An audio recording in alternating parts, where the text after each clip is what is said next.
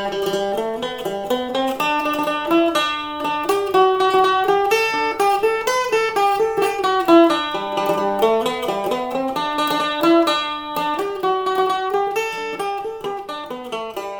to SilviCast, the podcast about all things silviculture. My name is Greg Edge. And I'm Brad Hutnick. And we are both silviculturists with Wisconsin DNR Division of Forestry and your hosts for today's show. Today's episode of SilviCast is brought to you by McCoy Construction and Forestry. Check out McCoy Construction and Forestry, your John Deere dealer. With 16 dealerships spanning the Midwest, McCoy offers new or used construction and forestry equipment, rentals, parts and service, and product support. Visit McCoyCF.com and follow them on social media to see what McCoy has to offer. Good morning, Bradley. Welcome to Season 4 of SilviCast. I hope you have your thinking cap on today. Season 4? That's quite the momentous occasion, Greg. Season 4. Mm-hmm. Yeah, they kept us around a long time. Yep. All right, so thinking cap. All right, I haven't had a thinking camp since elementary school, Greg. So this one doesn't fit, but we'll give it a try. A thinking camp? Well, you had a whole thinking camp? Camp. Good Lord. Okay. All right. It doesn't fit, but I've got it. Okay. Well, that's good because it's time for more trivia. Oh. You ready? All right. I can see where this is going. Oh, okay. Good Lord. Here's the first one. All right. How tall is the tallest tree in Wisconsin? Do you want it to the nearest foot? Yes. I have no idea. It's 157 feet, Brad. Not so good on that one. Okay, here goes. Second one. All right. How many board feet were in the largest sled load of logs ever pulled by two horses? So two horses, not by three horses, right? Because that was a completely different record. That's a totally different record, yes. Yeah. And I want it to the nearest board foot. Come on, take a stab. No freaking clue. I have no freaking clue. Good question. Okay. 36,055 board feet. That's a lot. Oh, good Lord. Okay. Last question here. This one's easy. All right. What is the most board feet per acre ever recorded from a harvest in Wisconsin? Well, don't I get to use like our silvicultural answer of it depends at least on one of these, right? You haven't specified the scale that we're using, right? Yeah. Is this Scribner? Is this? you haven't. It's a wide range of answers here, Greg. You're stalling. It really depends. You're stalling. Yeah, it depends, and that's my way of saying I have no freaking clue. 100,000 board feet, whatever system per acre. Wow, from one acre. Mm-hmm. Wow. Yeah. That's impressive. So, it's really impressive when you think about what we get now. Really impressive. That's sad. Okay. All right. But okay. Now, seriously though, did you have those memorized? No. Okay. All right. And maybe let's shave off a little bit of the, the stuff on the top of this. So, or maybe digging a little deeper. Why are we doing this? Okay. You'll see where I'm going with this. I'm going to ask you a more general question. What do all these statistics have in common? Well, just think about it. They're associated with large trees, right? So you're talking about large. So large is the one thing that puts these all together. Mm-hmm. And you want a species? Sure. All right. Well, we had one, and there is I can see where you're going now. So it took me a little while, Greg, but I got there. So this is talking about things associated with our history with Eastern white pine. Ding, ding, ding, ding, ding. Yeah, okay, all right. Thank you. Yeah. Brad, a dazzling display of logic. I think we all realize and we all recognize that Eastern white pine, well, first off, it's one of my favorite trees. Mm-hmm. And second, I think you and I have classified it as charismatic megaflora for here in Wisconsin. So I think this is big news. Well, you've classified it as that. I didn't even know that was a term, but I kind of like it. It's good stuff. Charismatic megaflora. Okay. Yep.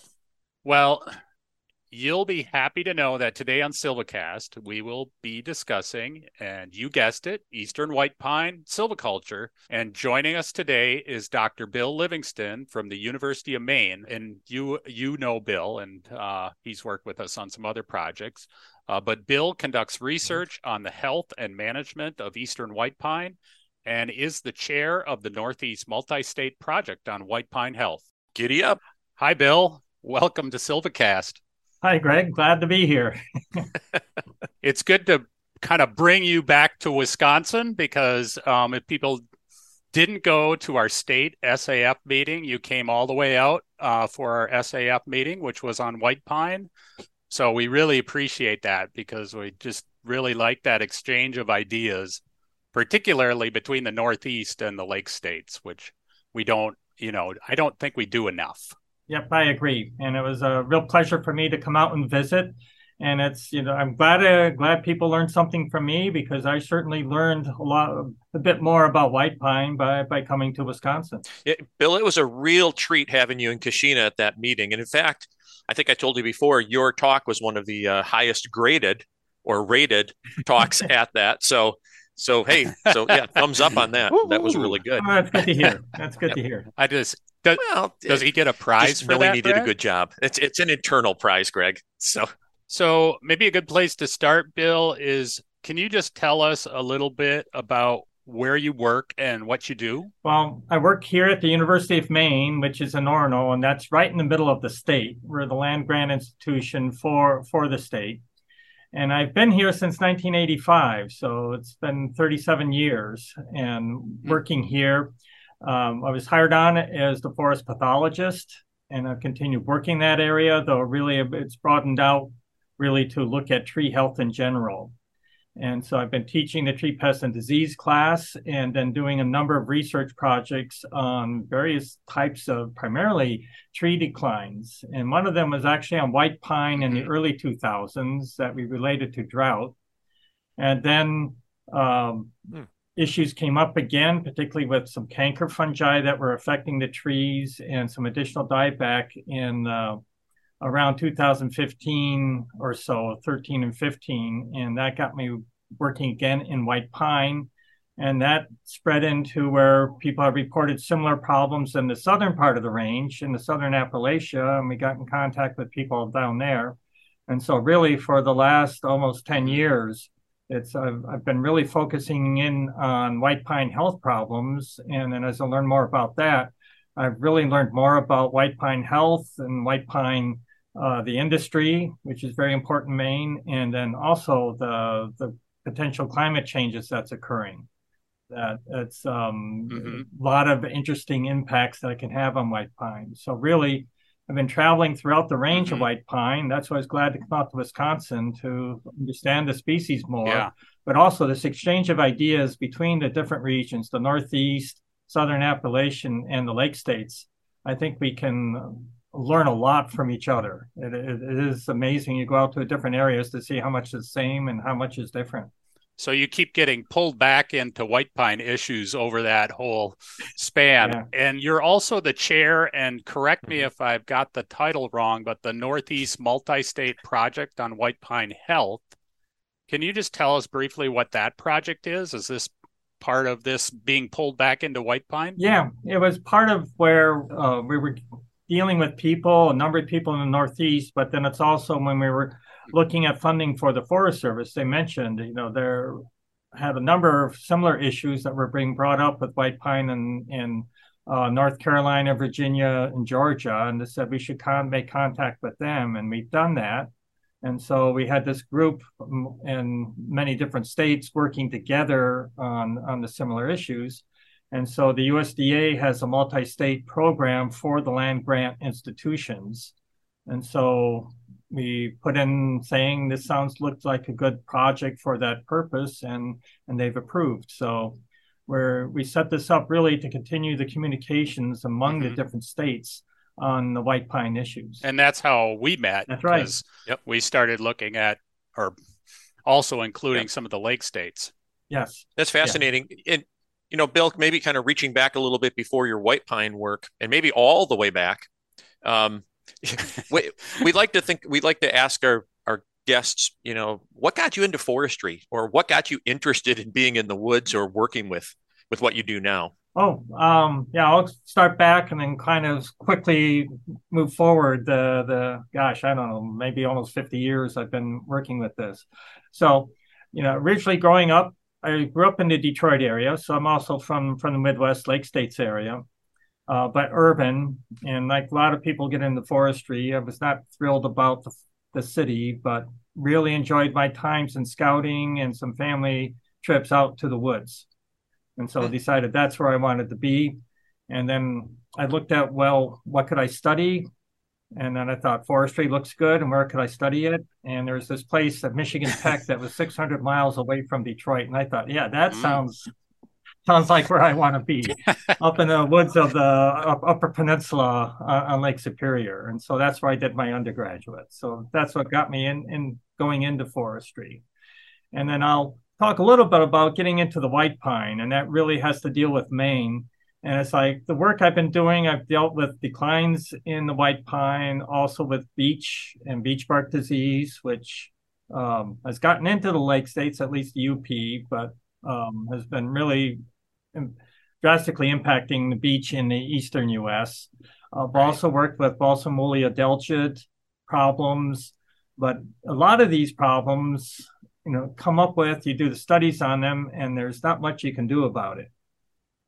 Whereas I worked with the white pine, and my initial one on the dieback there, it was density issues were really what was predisposing the trees to a drought, inciting drought event that caused half the trees in some stands to die. And then this most recent issues dealing with the canker fungus Caliciopsis and pine bass scale. But what really struck me with white pine is that if you manage it well, you'll take care of the problems. And so that's really what, you know, for my years in the profession, is to say, I could actually say, you know, here's a solution. That here we have some serious health problems dealing with the tree, but if you manage it properly, you'll take care of it. And so, you know, I really like that story. It was all the other times is saying, you know, here's the issue. You can't do anything about it. You know, salvage what you can and then move on with the other species. But with white pine, that's not the story. That if you can manage it, and there are a lot of excellent ideas out there of how to manage the tree. It's a tree that really is very well suited to management options.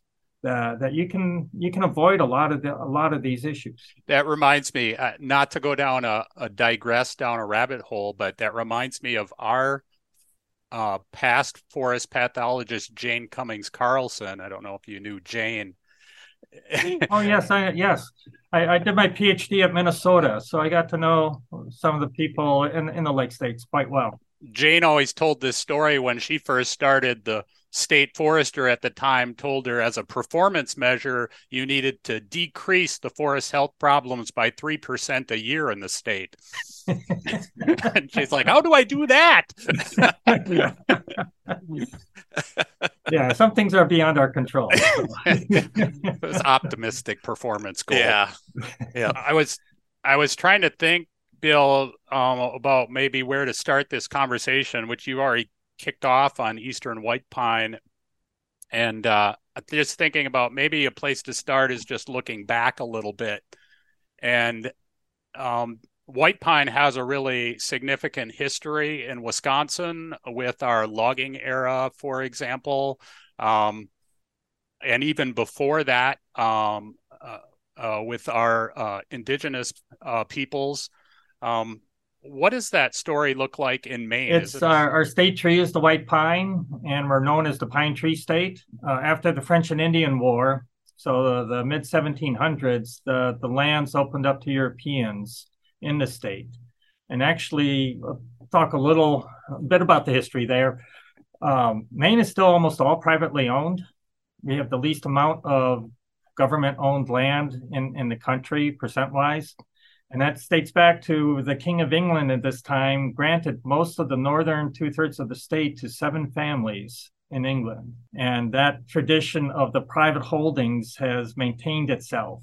And partly that's true because the soil here is so poor that agriculture never got a hold in most of the states, so it's always remained in trees. And there's still one family, the Pingree family, that traces back their ownership to this original grant by the King of England. But one of the first trees that they went in to get was the white pine. The white pine here would grow 4 to 6 feet diameter, would be well over 120 feet tall, up to 100 feet tall. And the English came here and just saw that these are the masts for their ships.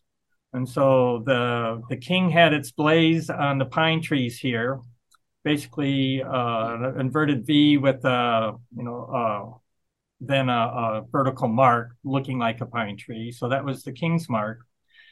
And nobody could cut that tree under the penalty of death. So those were the king's pine that were reserved for the English Royal Navy. But then a lot of the other harvesting came on. So the first river drives in North America occurred in Maine and was in the 1700s up to 1800s for the white pine. And when Henry David Thoreau wrote The Maine Woods and his travels through there, the pine had already been harvested for 50 years. You read through some of his readings and saying where he comes across these large white pine stumps. So for the European history in the state, that white pine is what originally brought people from Europe to settle here, and one of the first natural resources that they extracted was the white pine. And that was true up until the mid-1800s, when they had cut most of the easily accessible white pine and then switched more over to red spruce. So really for the European history, it's a very important, it's why they got started here. So a lot of our heritage is linked to the white pine. And even today, it's still our commercially, economically, our most important species by far. Compared. Other spruce and fir and pulp species have higher volumes harvested, but when you look at the value, white pine is like the standing value is estimated at $4 billion with current markets in the state. So it's still a really valuable tree to the state of Maine. So it wasn't hard for me to justify working on white pine. Yeah, right. And Greg, and that's a little different than our experience here. If there was a king's pine here, it belonged to Elvis. It didn't belong to the King of England or something like that. So, and I don't know of any. So it sounds like maybe we have a slightly similar history, but maybe ours is condensed, right? Because we had a much larger event, just the cutover occurred fairly quickly. As we learned actually in Keshena, listening to Bob Seymour talk about that.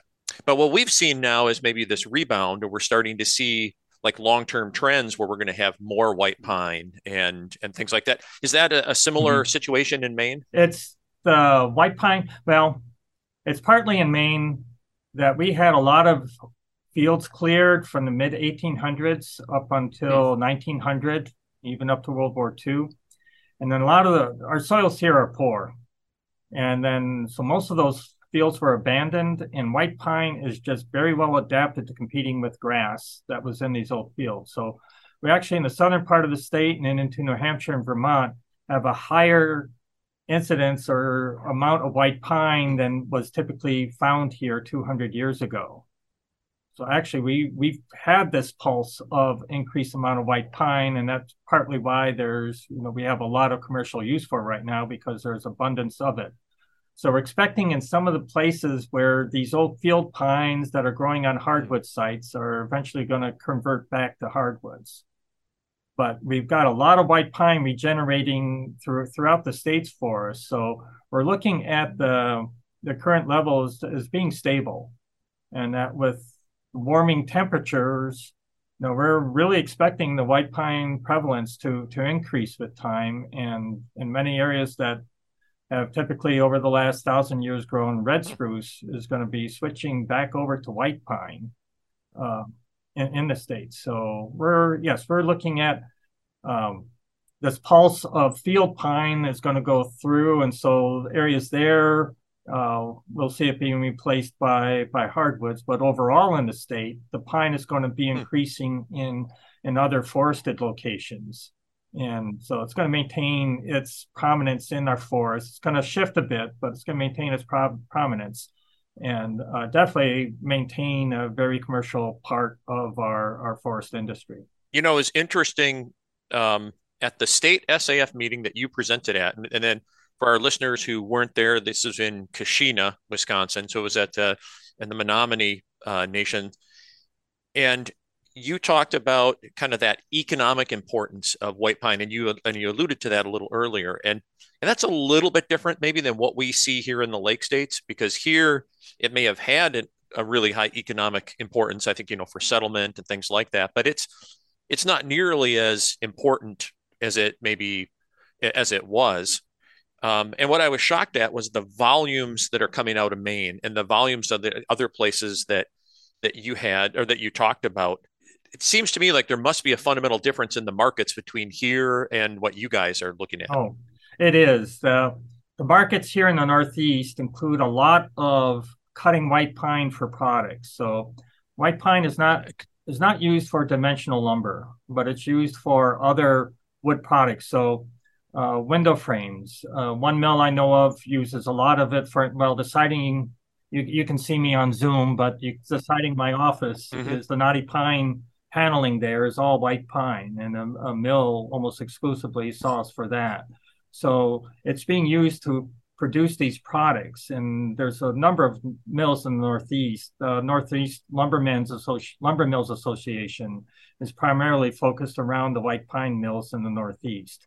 So they've developed this market for quite a few years now, and it's a high valued market, and it's like.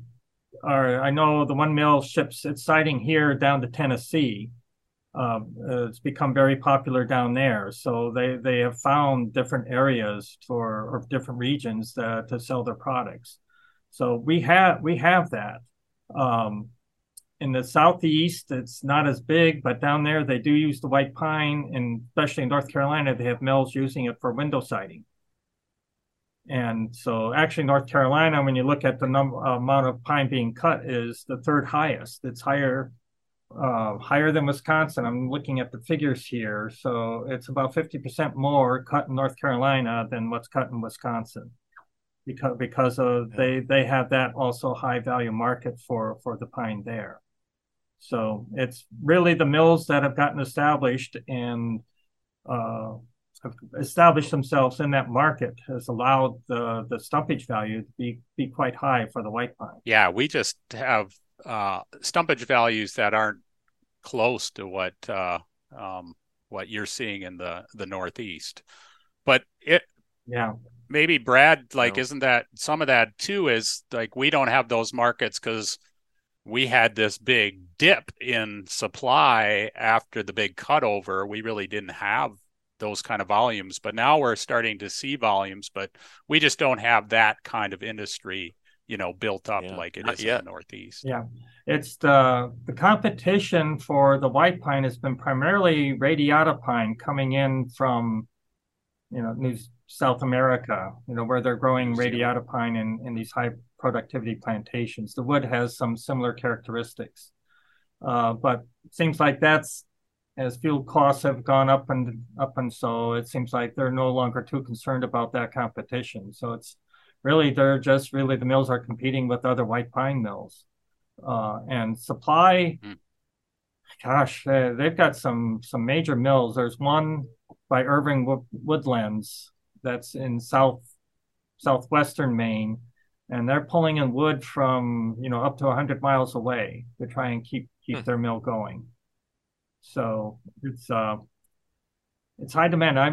I've been kind of surprised that it seems like if you're getting the base out there, it seems like it's just a matter of time before somebody recognizes that, and you'll have a mill that they want to put in to take advantage of that resource. Are there any? I know it's always different. It's always hard to talk about markets, in different parts of the country because there are so many factors that go into that. But one thing we wrestle with here, at least foresters here might wrestle with the idea that, or the reality that once a tree reaches a certain size, we have a harder time. So oftentimes white pine in smaller diameters are easier to sell than white pines in larger diameters. Is that true where in Maine? Well, up until recently, pulpwood was no market whatsoever. And with the biomass market disappearing, a lot of that size wood just got left in the woods. We now have one pulp mill that is now worked out a recipe to where they will buy white pine. So that's been encouragement for the smaller size pieces. Once it gets up, there's some mills that can take an 8-inch top and would accept it there. So once it gets up to 10 or 12 inches, the mills will take it. And they'll take a 24 inch, 18 inches. I think some mills look at it as being optimum, 18 to 20 inches, but then they will take trees up to 30 inches. So, and there is grading. They have a grading system here.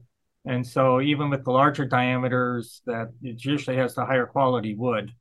And mills are happy to take that, especially if it's high quality. Yeah, I think some of our mills are just not set up for those very large diameter logs. And so that becomes a little problematic for us. Yeah. And I never did think about it in that difference in history, in that like your cutting, it was kind of more protected. So you never had like maybe a large swath of white pine all come through at once. Right. It was this longer period of exploitation. Yeah, it's kind of like the technology that up till the mid 1800s, they were still using. The first part was just with axes and horses, and then they finally got the saws and bow saws. So, but still, it's very low volume removals, and then they cut still over 100 years. They could cut off most of the white pine. But you're right, there was still a lot of white pine. Well, it's also that our cutover, that pulse ended in 1850. So it's been 100 years since that initial pulse came through. And white pine grows pretty good. So that's what we're dealing with now is we've got a lot of the maturing stands and it looks like it's sustainable. We were somewhat concerned that we did not have enough regenerating, but it's coming back in a lot of mixed stands. And white pine is doing well with that mix, and so we're still optimistic that we're still going to have a good supply of white pine well into the future. Bill, I'm really white pine is just such a cool species, and I think the silviculture of it has always really fascinated me, especially how it's kind of wrapped up in some of the major diseases like blister rust and so on, and how it's changed over time. So just kind of thinking about some of those silvicultural issues and just some questions that I see and I think Brad sees pop up with our foresters commonly. And I'm just curious how you all handle it in the Northeast. So just thinking maybe a good starting point for that is thinking about young stands and intermediate treatments. And one thing that we see, especially on our poorer sands, are very dense young stands of regenerating white pine. So like many, 10,000 plus saplings to the acre on these sand drier sites.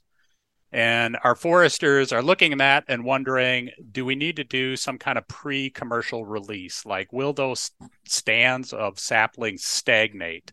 Or will they start to differentiate and develop?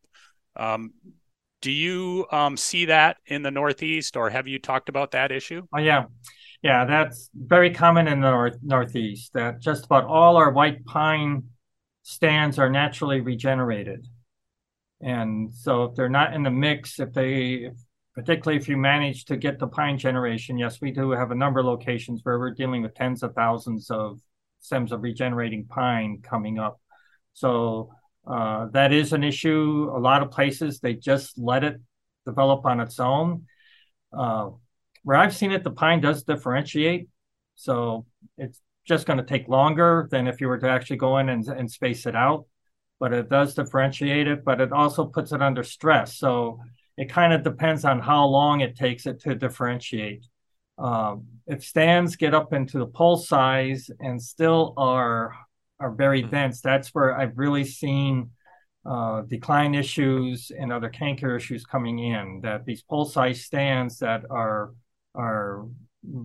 overstocked, you know, the pine will basically eventually thin out itself. That's what I saw, is that, you know, that these people who were growing these pole size stands and were counting on the lumber there didn't get in and thin it soon enough. And when we had a drought, half the stems died and basically got the density down to the lower density that the management guidelines had recommended. So yeah, the pine will thin it, eventually differentiate and thin itself out. But yeah, that means you're going to see a lot of the stems dying in the process. So if you wanted to try and capture that wood, then yes, going in and spacing it out and making sure as it's developing that those trees, you know, the lower density trees, those are going to survive. They're going to put on all the wood that would have been spread out among the other stems. So you space it out, you're going to get the healthy trees, but also trees that are growing, putting on quite a bit of wood. And as long as the pine has the space, it's going to be healthy and it's going to survive and it's going to tolerate other potential stresses. Drought stress, if it's under competition, it's very vulnerable. If it's well spaced, it's going to tolerate that drought much, much better. So, yeah. And speaking of space, I know the one thing that's been really curious to me, because we haven't really, we're still new to it, or maybe at least I'm new to it, is this idea of low density thinning applied in the white pine. And so there was the idea that, you know, we would set a standard B line, like in our Gingrich style stocking charts.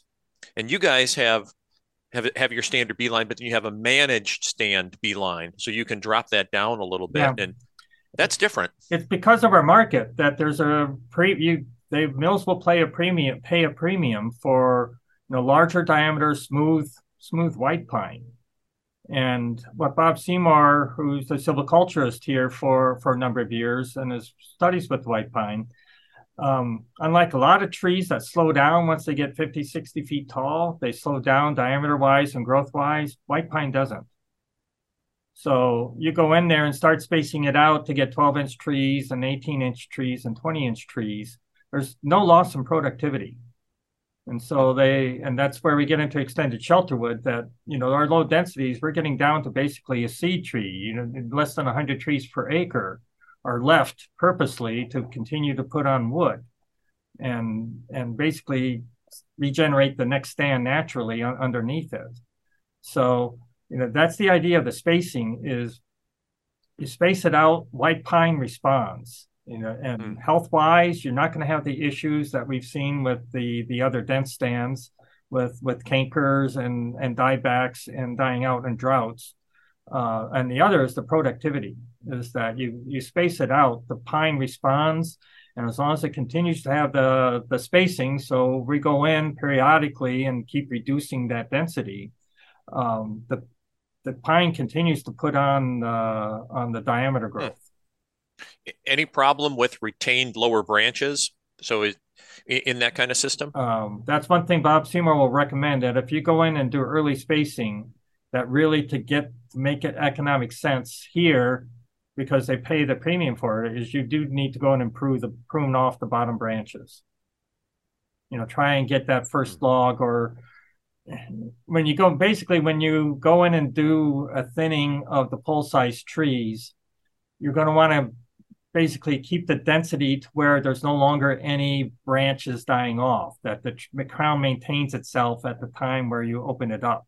So the live crown ratio just keeps getting larger and larger to where you're really targeting to try and get half the tree in live crown. And so that is either you let it stay dense and kind of let it naturally prune itself on the lower branches, or if you go in and open it up to get the better productivity, but then you really should prune the trees to get rid of the lower branches. Otherwise, you'll have a lot of black knots in that lower log. And now, a word from our sponsors. Today's episode of SilvCast is brought to you by the Nelson Paint Company. Since 1940, foresters all over North America have relied on Nelson Paint for tree marking solutions. Nelson Paint manufactures paint designed to withstand the harshest weather conditions in the field, and the Nelspot tree guns have lasted the test of time. Visit NelsonPaint.com to learn more about their products. And now back to the show. What interests me about that low density management, and as Brad said, we don't practice it very much here in the Lake States. But Brad, you and I have had that conversation about a lot of our pine stands have very small live crown ratios, had this conversation. Should we be keeping much, higher live crown ratios than we're keeping now, especially for forest health reasons, just trying to keep those stands vigorous when we have a number of these different diseases impacting them? Because that is my experience with the white pine is you get these stem stands, and live crown ratio is probably the best indicator. And if it gets below 30%, if it's suddenly down, the rule is here, if it's like below 30%, don't treat it. That they're not going to respond, or if you do, you go in and thin it out. They may not be stable enough to stand up in the wind. So it's really, that's probably, if you're looking at wanting to thin out the stand, is how long the wait is, look at the live crown ratio. You really got to get in there. If it's getting at 30%, you really need to get it in there and open up the stand to keep the crowns from receding even further. I know that's a mistake I've made in the past in managing, is that if you go back and you're looking at things and you don't have the right data in front of you, that sometimes it's easy to make wrong decisions. And live crown ratio, sometimes like knowing the basal area and knowing the average diameters and things like that, it tells part of the story, but live crown ratio really lets you know exactly what you need to know about some of the management. Yeah, because that'll respond to the site. So the basal area on a good site, that's what I noticed. Maybe you're not aware, don't think of it that way, but when my visit to Wisconsin and we went out to the Menominee stands, yep. Your soils there are a lot better than what we have. Oh. So I could see your trees could probably, and I was surprised at how healthy the trees looked, even at the density. In Maine, I'd see trees at that density, and I know they'd be full of cankers. Oh. Whereas in Wisconsin, they look pretty good, even at the higher density. So I think the live crown ratios are kind of a good indicator and can kind of even out. Like if you're talking those sandy sites, you're going to have to pay much more attention to the health of the trees on those nutrient poor sites compared to the better soil sites where you're trying to fight off the aspen. Yeah, well, not all our sites are super, unfortunately. No, I'm just going to say we've got great soils, Greg. Yeah, we'll leave it at that. Yeah, yeah. Everything in Wisconsin is just paradise here. Yeah, that's right. That's right. Well, I think that low density management is something we've talked about, and I think we're going to need to investigate maybe a little more here in Wisconsin. I mean, we've talked about it too from a climate adaptation standpoint. I think you mentioned, Bill, just trying to maybe improve drought resistance, particularly where we have projected, maybe some more drought periods coming in our climate. The other thing I've looked at it for the management of white pine here is, especially for the smaller landowners, a lot of people like big trees. And so this crop tree management approach to white pine, it's a way to do that. That I saw one stand where they kept their about 75 trees on the site, and they had the regenerating stand underneath. And the stand underneath already got up to about 30, 40 feet. But when they finally, the markets and the trees were getting over 30 inches and the markets were ready and they needed the wood. So they went in and removed the top. But it was just a magnificent stand that they maintained for like another 30 or 40 years. So, people like the idea of managing for big trees. White pine, if you go through the low density management and then then you're actually feeding into extended shelterwood, if you want to call that, or seed tree. But basically, you open up the stand to the point where the pine will regenerate, but you don't have to remove the overstory. You can leave the overstory there as long as the owner wants or the markets will allow. It's like for here in Maine, that's the most productive period for the pine. that you're looking at where, you know, it's putting on the maximum amount of growth and the highest quality, most valuable wood. So it's why remove the trees until there's really, you have to, or it makes economic sense. But it, the low density and working with the crop trees just can develop these beautiful large stands of large white pine with a healthy regenerating forest underneath it. Which kind of, and Greg, that does lend itself to maybe a little bit of a difference in that we've always thought about, and maybe this is just me, but I think like our guidance is kind of recommended that we go with even age management and that we don't really look at like the multiple age management or even uneven age management. But it sounds like in your experience that it's maybe not as set as a rule, like where you are in Maine? It's something, again, Bob Seymour, when he was looking at the white pine and productivity, is what he's been recommending. You know, standard shelterwood is you get the stand established, and the idea is you go in and remove the trees. And so if you've got 18, 20-inch white pine, sure, that could be done. But his thought was it makes more economic sense to let the trees grow, that as long as it's at a low enough density, usually, you know, at least get 70% sunlight or just 30% cover, the pine regeneration is going to grow well. And if you have weevil problems, then maybe more shade might be helpful, but still you can maintain this low density of trees that you use to establish the stand, but economically it makes sense to leave them. Whereas probably with most shelter woods, the idea is, you want to remove them to capture the value. But with white pine, you can leave those trees and they're going to put on more value than, you know, it makes more economic sense leaving them to grow than removing them and just waiting a few more decades before the regenerating stand has some value. Now with this other stand where they just removed them, they already have white pine that's, 10 inches, you know, another 10 years, they'll have a commercial cut in there to where they'll start spacing those out. They'll let them grow into larger stems. Yeah, it almost sounds like a two-age management. It is. Basically, it is. And those canopy covers you mentioned, Bill, on the shelter wood are almost on a seed tree. I think you kind of alluded to that. It's really, I'd look at it that, you know, they're really getting the densities down to where people probably call it more of a seed tree than shelter wood. And we have that debate here. I think a lot of times we'll be in the woods, we'll be looking at a shelter wood, or someone will call it a shelter wood, and it might really be a seed tree. Mm-hmm. And so we've been a little loosey-goosey with those terms over time, I think. Yeah, and I think that's what's come here. You know, the forester basically has a feel for it, looking at the site and it kind of decides this is what he decides it's going to do, not too worried about whether it's a shelterwood or seed tree. But it's basically that he's going to remove this many trees, leave the overstory there, and then try and regenerate, get the regeneration underneath it. And then with the pine, have the option of just leaving it to continue to grow, to put on more value. I think our silviculture guidance kind of reflects that, Brad. I think ours is sort of based on our shelterwood guidance on the system and protocols developed by Menominee tribe. And I think it calls for like 50% canopy cover, but it says in there it could go almost down to a seed tree. Yeah. Because really in that system, they're just essentially trying, not necessarily providing the shelter, but they want to just provide adequate seed distribution. Yeah.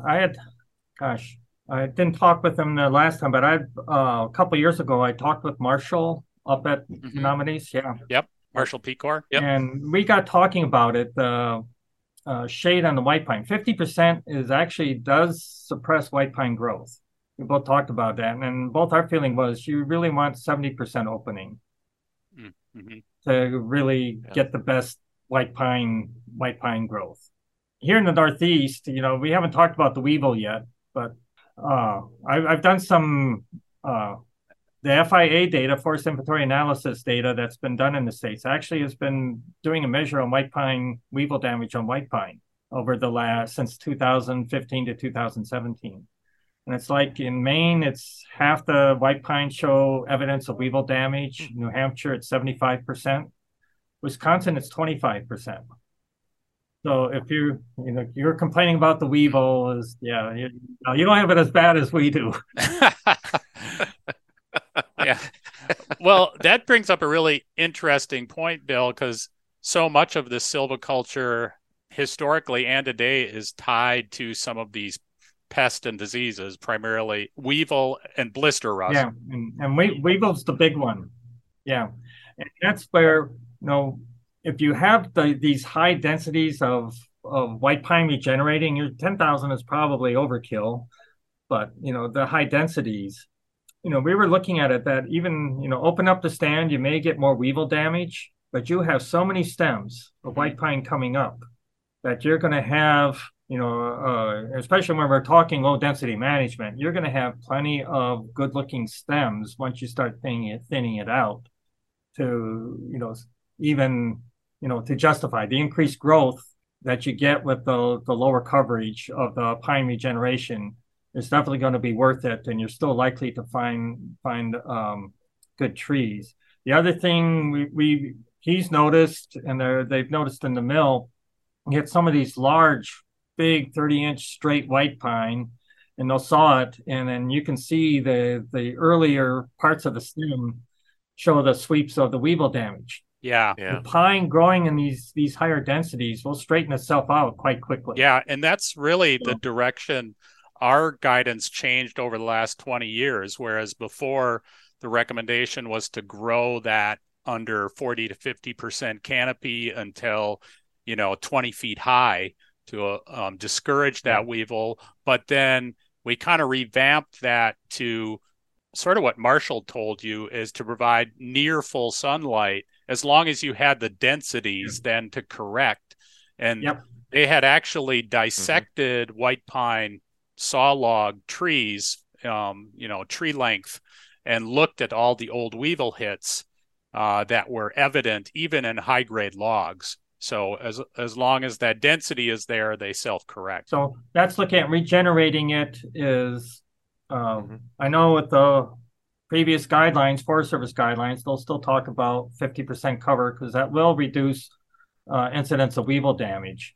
But when I've looked at stands where, growing under different densities, wow, that really suppresses the growth of the pine. So it's really that 70% opening really, from what I've seen is makes a big difference in the growth. And it's probably what I would recommend. As long as you can get the high density of pine regeneration, that's the amount of sun you probably would best grow the pine under. And maybe you, in those poor soils that you have, maybe you don't need to think about this for regeneration aspect, but do you see in the Northeast use of scarification, for example, or prescribed fire to prepare seed beds and get regeneration? Definitely scarification. I mean, some will just get a skidder, tie an old log behind it and drag it. When they see a cone crop coming in, they'll tie up a log and just drag it through the stand to scarify the soil. So that is the primary treatment if you're trying to catch a seed crop of the white pine. Fire would make a lot of sense. It's just that Maine has no dry season. So it's, people will try and do prescribed fire for various habitat treatments. And, you could wait a couple of years before you get the proper climate conditions to burn a stand. So fire is just not typically used here because it's just too moist this close to the ocean. Yeah. So your burn windows are pretty limited on what you can do. Yeah. We don't see much use of prescribed fire either, but as you said, it makes sense. And I think, our fire ecologist would say that was probably a common element in those stands historically. Where they do use it, and this is we'll bring in from where it's good to get to know what's happening in other regions, down in Southern Appalachia, so on the Virginia-North Carolina border and on the Blue Ridge Plateau. Down there in Virginia, it's white pine and near Galax, Virginia is the most commercially most important species, so it's definitely prevalent down there. And their primary management is plantation. They almost have no weevil damage down there. So they do 10 by 12 spacing of the white pine. They will burn down there. So down there, that standard part of their white pine management is after harvest, They'll go in, clean up what they can, and they will do a prescribed burn to open up the stand, get rid of, try and reduce some of the competition and whatever debris is left on the field. And then they'll plant afterwards. So down there, prescribed fire is actively used in the management of white pine, particularly in the plantation management. And you mentioned it previously, and just to circle back slightly, but definitely, you guys don't have a lot of plantation white pine in Maine, correct? Nope. The weevil kind of discouraged it, but also it's relatively easy to get natural regeneration from it. So most people who understand what they're doing can get good pine regeneration in the stands where they want to regenerate it. There's one company here that does a lot of plantations, and they're really trying to find better ways to do that, is Irving Woodlands. And they have a tree improvement growth program for Eastern white pine and do a lot of active plantings, both in Canada next to Maine and New Brunswick. And then also they own about 1 million acres in Maine. And so they're also doing pine plantations in Maine. So they do the plantations, and they're willing to invest in making sure it's done right. Reminds me of the Menominees when I visited there. They will do plantations, but boy, they are intensive managers. And if you're going to do pine plantations and make it successful, you've got to be committed to do that. And but you will get a good tree coming from that. We haven't mentioned this one yet, but it's white pine blister rust has had a significant impact, at least here in our state, in how much white pine has been emphasized in management. We have that history of trying to eradicate all the ribes in the state, which didn't work out so well. And I think over time we've learned that blister rust in our state here is a little bit dependent on site as far as the risk level. Yeah. And a lot of sites, the risk level is lower and we work around it. What's the situation with management and blister rust in the Northeast? Okay. In Maine, and probably we're looking northern New England, also New Hampshire and Vermont. I looked at that agricultural land clearing that occurred from mid-1700s to 1800s was the first blister rust control program that it wiped out a lot of the ribes, or that's what I presume, because you go through a lot of the stands in Maine, and until you get to the mountains, there's almost no ribes. So that's had an influence. And in the state of Maine, since blister rust fungus was introduced around 1900, has had an eradication program, but not landscape scale eradication. It was white pine stands. So the state would subsidize landowners for removing ribes within 1,000 feet of their white pine stands. And there's we still have a ban of planting of ribes in the white pine growing areas of the state, especially the European ribes. So we still have a ribes control that is part of the management here in controlling the presence of ribes within the state. And so, they nurseries can't sell ribes. Some tried, and the Maine Forest Service will ask them to stop doing that. And then, in early 2000s, maybe there claimed some breeders had claimed that they found a European ribes nigra that was resistant to white pine, and New Hampshire tried planting some in 3 locations. And then about 5 years later, they found white pine blister rust fungus growing on these supposed resistant varieties. So, finding ribes has not been an issue in the state, and it's still people will use herbicides to control ribes to minimize it. So we have very little incidence of white pine blister rust in the state at this point. So it's not considered to be a limiting factor in any of our plantings or any of our management areas. Yeah, I think we've found in the state, as I said, some of the high risk areas are areas where it's high humidity levels for long periods of time. So like tops of ridges or along Lake Superior belt there has high incidence. But in other areas, we've been able to work around it, thin it out, that sort of thing. Yeah, I think that's primarily. You will see it here. I see it very rarely. I remember my time in Minnesota. It was much more prevalent from what I remember in Minnesota than what I've seen in Maine. So yeah, you do have a higher incidence there. I'm not sure if, my sense it's because of the ryebees population for whatever reason. I would suspect it's higher there.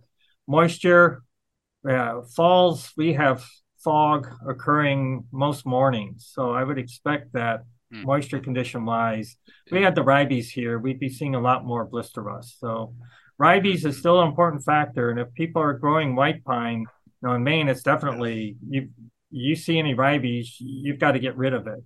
It'd be the recommendation, and it would seem like that would be true in your area, that if they're trying to manage white pine, that, you know, within 1,000 feet, the spores that infect the white pine can't go more than 1,000 feet. So you don't need to eradicate it everywhere, but where you have your commercial stands, you want to keep that area clean of the ryebees. I do remember, Greg, sometime reading about civilian conservation corps efforts at ryebees and kind of removing it in certain areas. And recently, someone had gone back and looked at those areas and said, it actually did make a difference. Good. The Maine Forest Service recommends, though, that pulling it, man, that's tough. And you got to make sure you get every piece of the root. So they primarily recommend, if you're trying to control ryebees, is to use herbicide so that you know you're killing it. And you've got to follow up afterwards. Come back in a few years and get rid of residual plants or anything that's come back from the seed to kill that back. Bill, you know, for us, the weevil and blister rust have been the main insect disease issues for white pine, but I see a lot of discussion about other diseases and insects in white pine, some canker disease, other needle diseases. Is there something significant coming on the horizon that we need to be concerned about? There is this canker disease that has been a focus of a bit of research over the last 10 years that's caused by the fungus Caliciopsis. So it's referred to as Caliciopsis canker. But I'm convinced that's primarily a problem in unmanaged stands. It's where you get it's too high a density. It's an opportunistic fungus. And you know, I'm now using that as an indicator. If I'm starting to see symptoms of that canker developing on the tree, saying this stand needs to be thinned. So, you know, that's another one I'm using as an indicator of, you know, whether a stand needs to be treated or not, is if I'm seeing the prevalence of this canker increasing. So that one's where management can take care of it. The other one that's more worrisome for us in the Northeast, I don't think you've had to deal with it in the Midwest yet, but I have seen it in Southern Appalachia, is what we call white pine needle damage. And this is a yellowing of the needles. It's like white pine has this fall needle drop where you get the old needles turning yellow and they all fall down and they all come down in the fall. Right. Around here, that's happening starting about third week of June into second week of July, that you're actually seeing trees yellowing up like that, like you would normally see in fall needle drop. And these are needle cast fungi that are infecting the trees, and they're all native. And there's up to four different species that they're finding in there. So, you know, I believe it's really just looking at a natural population. But what's been associated with it clearly is high levels of spring precipitation. So the needles are infected when the candles are expanding. So buds have broken and the needles are now expanding, and you've got that couple weeks in late June. Well, here it's late June. I'm not sure, you know, how it works in Wisconsin, but it's as the needles are expanding, and that's when they become infected by the fungus. And since 2007, when around the time this first was shown in Maine, you know, over this 10, 15-year period, you know, we've had the 7 wettest springs on record. And those are definitely associated with the increased development of the symptoms of the white pine needle damage. So that is one that is definitely climate-driven. It's a native, dealing with native fungi that are out there. So no, you're not going to be able to get rid of them. They're well established out there. And the only thing that seems to be a way of reacting with it is what we've talked about before, is the trees under the lower densities are healthy enough to tolerate these periodic stresses that come onto it. The trees that are have another stress, they die. That's my general rule is a tree can tolerate one stress and generally survive, but give it two stresses and it's in trouble. Mm-hmm. It's gonna, very likely it's not gonna survive the second stress. So that's the problem with these high densities. The pine will persist and eventually grow out of it. But if you get these additional stresses coming in, and climate is, it can be either way. It can be drought, which is directly related, or what we're seeing with the bug pine needle damage, it's indirectly related. It's now we're getting too much water. Yeah. And the fungi, it's really helping the fungal infections. So the trees, the white pine grown that's managed well, what we're seeing so far is in the best situation to be able to tolerate and recover from these episodes that seem to be coming. So that's to say that climate change isn't necessarily, so it will have these impacts, but overall you suspect that it's not going to limit white pine in Maine over time. It's not going to limit. And the one that we really want to investigate is why is there no weevil down in North Carolina and Virginia? And I showed this at the meeting, but it's like the summer in Spruce Pine, North Carolina, is the same as the summer in Augusta, Maine.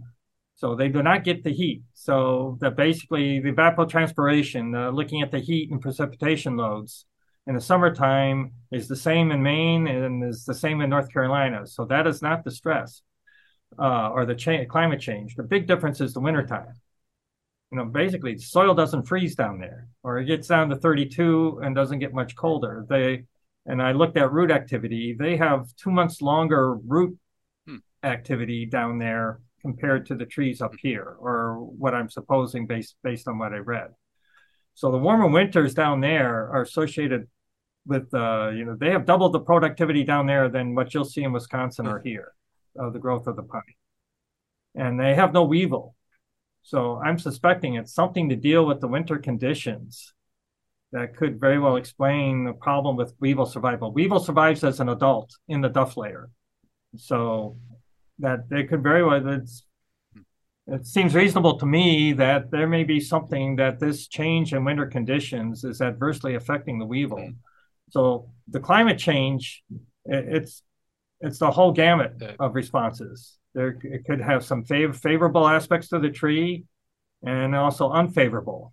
So that we're trying to understand and, use that to try and help manage the white pine. But I definitely look at it. So far, what I've seen, especially the managed pine, it's gonna do well with the climate change. And what I've seen with the warming winters, the growth should be improving with the pine as we see the warmer winter conditions. Like I'm seeing outside my window here, it seems like January thaw came in mid-December and hasn't left.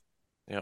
Well, we'll see what happens. That sounds similar to what we might be seeing here, but I don't know that we have as complete a picture yet of some of that stuff. But it'll be interesting to see how that turns out. Yeah, no, it's definitely worth paying attention to what's going on. I don't want to make predictions that were like with white pine needle damage. That just the precipitation occurred, and all of a sudden now we've got this problem. So I can't predict what exactly is going to happen in the future, outside of saying what I've seen hold up over time throughout for white pine management is if you manage the white pine, then you can manage these problems. Well, that's one thing that I'm going to take away from this talk that we had today, just about that ability to maybe help some of these issues just through good management of these stands. The other thing too, just thinking because there's so much intersection in white pine silviculture with these forest health issues, is thinking about other ways of looking at the stand, like you mentioned, of incidence of these needle diseases, of live crown ratio. I think those are always all really important ways of assessing the stand that we traditionally may not have assessed. So I'm going to walk away with thinking about that more. And that if you can recognize these, like I did up on the Menominee holdings, is to tell how healthy are the trees, and then, you know, does this stand really need to get managed now or not? And so if you begin to recognize some of the issues that can develop on the white pine, you can use that as kind of the guidance as to, well, yeah, this stand is doing pretty good. You don't want to enter it now. We can, yeah, it's okay probably for the next 5 years, where another stand you can look at it and say, well, if we don't do something now, then it may not respond in the future. Yeah. I love the idea. You know, it seems to me like, at least in our experience here, and Greg, maybe you've seen this, like white pine is kind of this, like we have to be silviculturally, or have some silvicultural humility, because sometimes we think things are going to turn out a certain way, and then given enough time, we find out it's not exact. And so the examples of like the weevil damage. You know, we had one idea, but it proved to be not necessarily that way. And then blister rust has not turned out to be exactly what we thought it was going to be. So we just kind of have to be a little careful with stuff like that. But it sounds like you guys have a good grounding in your management. A lot of people are doing it. So it's, you know, my hat's off to the foresters that it's really, I've got to talk with them to understand why they're doing what they're doing. But yeah, you know, they've got a lot of experience behind it. And thankfully, we've got the markets to where a lot of people pay attention to it, and then are motivated to make sure that they maintain a good white pine, healthy white pine population in the forest. Well, we're waiting for those markets to come over here, so we got the just grow the pine. I think this is the one case if you grow it, they will come. It's growing. Bill, I want to thank you for just kind of this conversation today. Like I said in the beginning, I always get a ton out of just comparing what's going on between our different regions. I wish we did more of that, and so I just always walk away with valuable stuff. So thank you very much. We've got to maintain these connections. So yes. So, yeah, let's keep doing this. And we have to get you back here, Bill, because we didn't get a chance to drive around with you. I think that would have been fascinating to get your perspective actually being in one of our stands, too. Oh, sure. Yeah. Sure. And be happy to do that. Some of the other sites, too, or some of the other forest types. Yep. Well, yeah, again, thanks, Bill. And we will keep in touch. Very good. That music can only mean it's time for the Dropbox. The Dropbox is a regular segment where we take your comments, questions, tips, and share them with our listeners. So, Brad, this week we received a question in the Dropbox that may be a bit more philosophical, let's call it. Oh, good. And I know you like those, so... Oh, they're the best questions. I'm going to pull that one out.